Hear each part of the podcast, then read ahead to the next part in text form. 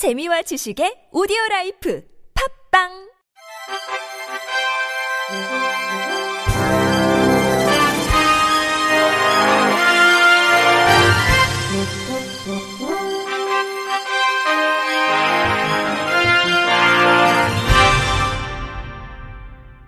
청취자 여러분 안녕하십니까?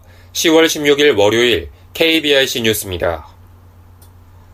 인천 지역의 시각장애인 편의를 위해 마련된 점자 주민등록증 사업이 무관심 속에 방치되고 있습니다.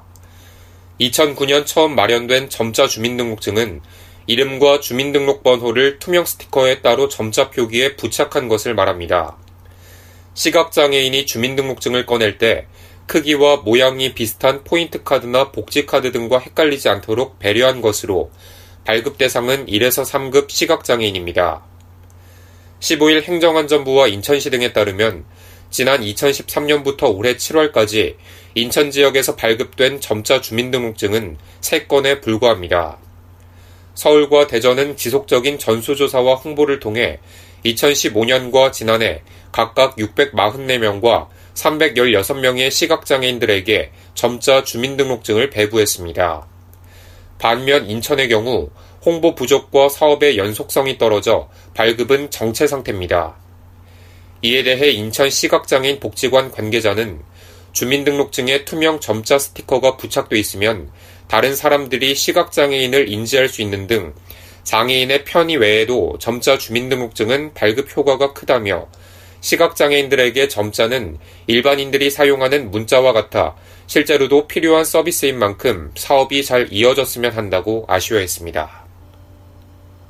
평택시는 자립 의지가 있는 시설 및 재가 장애인들이 일정 기간 동안 자립 생활을 체험할 수 있는 체험홈을 설치하고 지난 13일 개소식을 가졌습니다.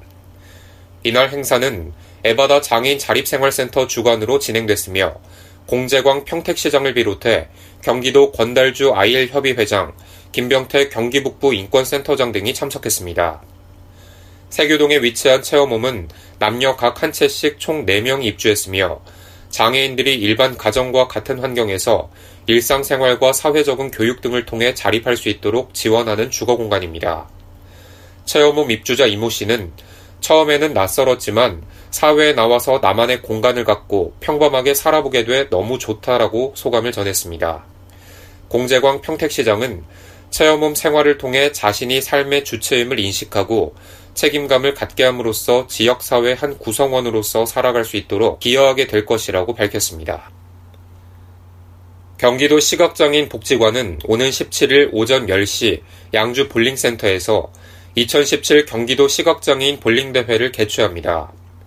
이번 대회는 복지관 볼링교실을 통해 갈고 닦은 기량을 선보이는 자리며 더 나아가 시각장애인의 생활체육 참여 기회 및 삶의 질 향상과 여가 선용을 목적으로 열립니다. 출전 부문은 TPB1, TPB2, TPB3, 슈퍼 약십으로 나뉘어 선수, 심판 및 운영요원 등 약 110여 명이 참가합니다. 시각장애인 볼링은 비시각장애인 볼링과 다르게 레인에 설치된 가이드레일을 이용해 투구하는 방식입니다. 우수한 기량을 선보인 선수들에게는 각각 출전 부문에 1위 20만원, 2위 15만원, 3위 10만원의 상금이 수여됩니다. 경기도 시각장애인 복지관 김진식 관장은 이번 2017 경기도 시각장애인 볼링대회가 시각장애인 볼링의 저변 확대뿐만 아니라 경기 지역 우수 선수 발굴 육성에 큰 힘이 될 것이라고 밝혔습니다. 6명의 태권도 장애인 국가대표 선수가 오는 19일 영국 런던에서 개최되는 제7회 세계 장애인 태권도 선수 대회에 참가하기 위해 15일 출국했습니다. 이번 대회는 체급별 우승자에게 세계 태권도 연맹 랭킹 포인트 100점이 주어지는 G10 등급 대회로 50개국에서 약 500여 명이 참가합니다.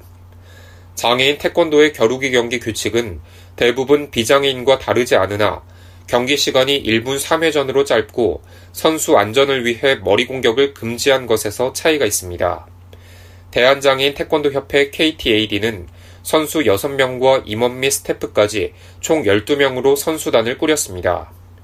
KTAD는 지난 10일 오전 11시 대한장애인체육회 이천훈련원에서 제7회 세계 장애인 태권도 선수권 대회 대한민국 태권도 국가대표 선수단 결단식을 가졌습니다.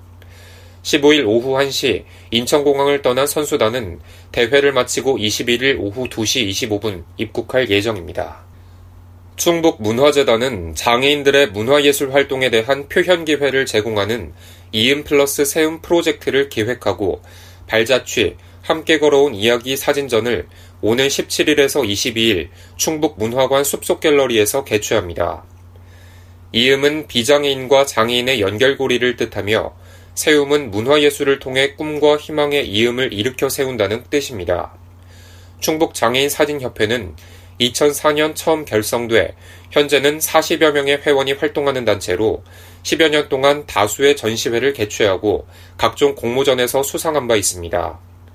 이번 사진전에서는 그간의 노력이 담긴 작품과 10여 년 동안 힘들게 성장한 단체의 기록들을 전시합니다.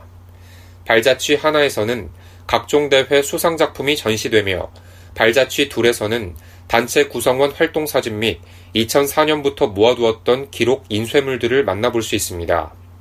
사진전 축하 행사는 21일 오전 11시 충북 문화관 잔디밭에서 장애인 풍물패 및 담쟁이 모든북 난타의 축하 공연과 함께 진행됩니다. 김경식 충북 문화재단 대표이사는 이번 프로젝트들을 통해 더 많은 장애인들이 문화예술 활동에 대한 자긍심과 용기를 가지기 바라며 향후 전시 분야뿐만 아니라 다양한 장르로 확대될 것이라고 밝혔습니다. 경상북도 장애인 복지관 협회는 지난 14일 대구 한의대학교에서 제15회 경북 장애인 복지관 협회장기 지적장애인 축구대회를 개최했습니다. 이번 대회에는 도내 장애인 복지관을 중심으로 구성된 12개 팀이 참가해 그동안 갈고 닦은 기량을 마음껏 펼쳤습니다. 또한 예선에서 탈락한 8개 팀도 별도로 마련된 미니올림픽에 참여해 승패보다는 친목과 화합에 더 큰 의미를 두는 뜻깊은 시간을 가졌습니다. 김순진 경상북도 장애인 복지과장은 이번 축구대회가 지적장애인들이 소통과 화합을 통해 사회의 일원으로 한 걸음 나아가는 계기가 될 것으로 기대한다고 밝혔습니다. 장애인 표준사업장 대표가 장애인 고용 촉진을 위해 지급된 억대 정부 지원금을 빼돌린 혐의로 경찰에 붙잡혔습니다. 부산 금정경찰서는 업무상 횡령 혐의로 50살 A씨를 기소 의견으로 검찰에 송치했다고 16일 밝혔습니다. A씨는 2014년 9월 5일부터 11월 19일까지 장애인 고용시설에 필요한 물품을 구매한 것처럼 속이거나 구매 단가를 부풀리는 수법으로 13차례에 걸쳐 정부 지원금 2억 4천만 원을 챙긴 혐의를 받고 있습니다. 경찰은 A씨가 10여 개의 납품업체의 지위를 이용해 단가를 부풀린 허위 세금 계산서 발행을 요구하거나 가족 명의 유령 회사로부터 장애인 투자시설 관련 물품을 구매한 것처럼 허위 세금 계산서를 발급받아 횡령한 것으로 조사했습니다. A씨는 이와 같은 수법으로 빼돌린 2억 4천만 원 중 1억 3천만 원 상당을 생활비로 사용한 것으로 알려졌습니다. 경찰은 A씨의 횡령 금액을 전액 회수하고 장애인 표준사업장 인증이 취소될 수 있도록 한국장애인 고용공단에 위반 사실을 통보했습니다. 끝으로 날씨입니다. 내일은 중국 북동지방에서 남동 지나는 고기압의 가장자리에 들어 전국에 가끔 구름이 많겠습니다. 아침 최저 기온은 5도에서 16도, 낮 최고 기온은 18도에서 23도입니다. 새벽부터 아침 사이 일부 중부 내륙에는 서리가 내리는 곳이 있고 또 일부 내륙에는 안개가 끼는 곳이 있으니 농작물 관리와 교통안전에 유의하셔야겠습니다.